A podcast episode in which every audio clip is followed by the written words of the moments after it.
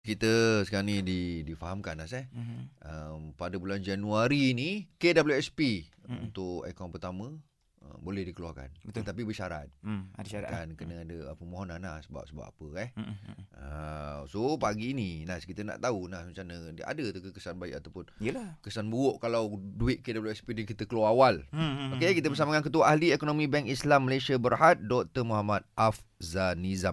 Macam mana tu doktor? Kesan dia tu doktor? Kesannya itulah mungkin simpanan kita pada hari tua nanti akan berkurang lah. Oh. Pasal dah bawa keluar, katakanlah kalau RM500, maksudnya uh, setahun dia sampai RM6,000 lah. Ah, RM6,000. Ha. Jadi RM6,000 tu kalau bagi simpanan yang memang sekarang ni pun dah kurang, Yelah. memang contoh. Betul lah. uh, angka yang dikongsi oleh Menteri Kewangan kita pada malam tadi, 32% caruman, Hmm. maksudnya uh, pencarum secara puratanya mempunyai simpanan RM1,000 je dalam KWSP tu. Hmm, hmm, hmm. 32%. Hmm, hmm. 10% purata simpanan RM5,000. Kalau yang ada RM1,000 tadi, 2 bulan je lah boleh keluar kan. Yelah, yelah.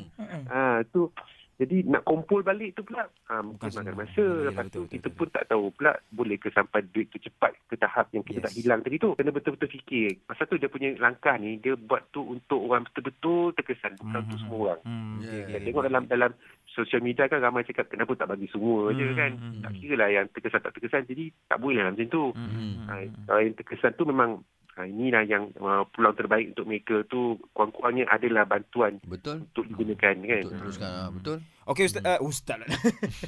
Okey doktor, kita nak minta sedikit tips untuk uh, pengurusan wang ni untuk hari-hari macam ni lah sekarang ni. tips pengurusan wang ni bagi saya kalau dalam keadaan sekarang ni kalau mereka yang terkesan tu bagi saya kena cakna tentang apa bantuan-bantuan kerajaan. Okey. Uh, macam sekarang ni ada uh, ni lah bantuan uh, KWSP lah, lepas tu bantuan prihatin nasional lah. Kalau perlu kena daftar, kena daftar dan sebagainya lah. Baik. Hmm. Kedua, bagi mereka yang orang kata tu macam tengah-tengah ataupun tak berapa nak terkesan, Hmm. mulalah memikirkan macam mana nak kumpul duit, nak buat Hmm. pelaburan. Hmm.